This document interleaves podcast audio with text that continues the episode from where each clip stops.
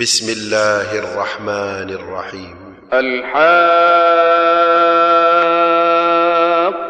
ما الحاقة وما أدراك ما الحاقة.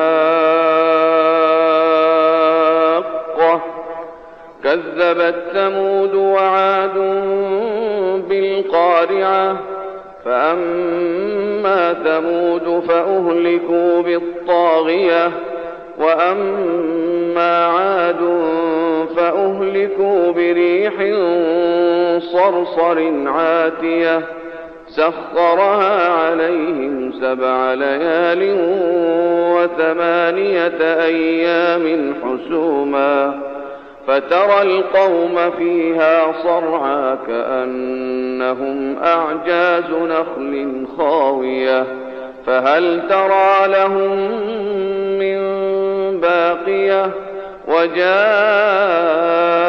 فرعون ومن قبله والمؤتفكات بالخاطئة.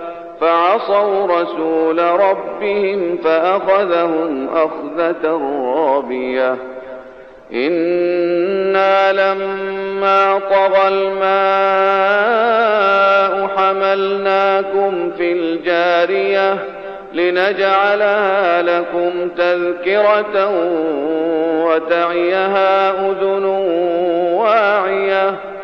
فإذا نفخ في الصور نفخة واحدة وحملت الأرض والجبال فدكتا دكة واحدة فيومئذ وقعت الواقعة وانشقت السماء فهي يومئذ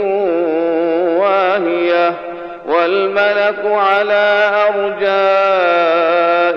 ويحمل عرش ربك فوقهم يومئذ ثمانية.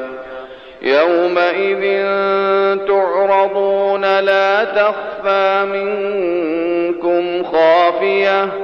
فأما من أوتي كتابه بيمينه فيقول هاؤم اقرءوا كتابيه إني ظننت أني ملاق حسابيه فهو في عيشة راضية في جنة عالية قطوفها دانية كلوا واشربوا هنيئا بما أسلفتم في الأيام الخالية.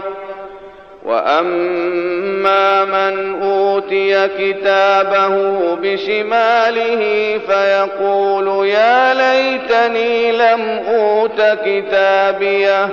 ولم أدر ما حسابيه.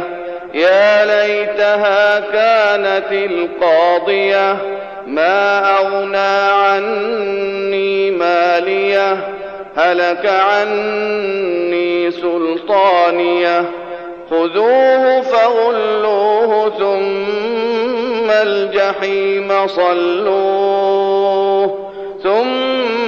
في سلسلة ذرعها سبعون ذراعا فاسلكوه.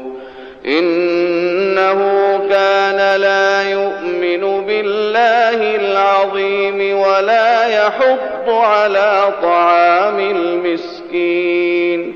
فليس له اليوم هاهنا حميم ولا طعام إلا من غسلين لا يأكله إلا الخاطئون. فلا أقسم بما تبصرون وما لا تبصرون. إنه لقول رسول كريم. وما هو بقول شاعر قليلا تؤمنون ولا بقول كاهن قليلا ما تذكرون تنزيل من رب العالمين ولو تقول علينا بعض الأقاويل لأخذنا منه باليمين ثم لقطعنا منه الوتين فما منكم من أحد عنه حاجزين وإنه لتذكرة للمتقين وإنا لنعلم أن منكم مكذبين وإنه لحسرة على الكافرين وإنه لحق اليقين فسبح باسم ربك العظيم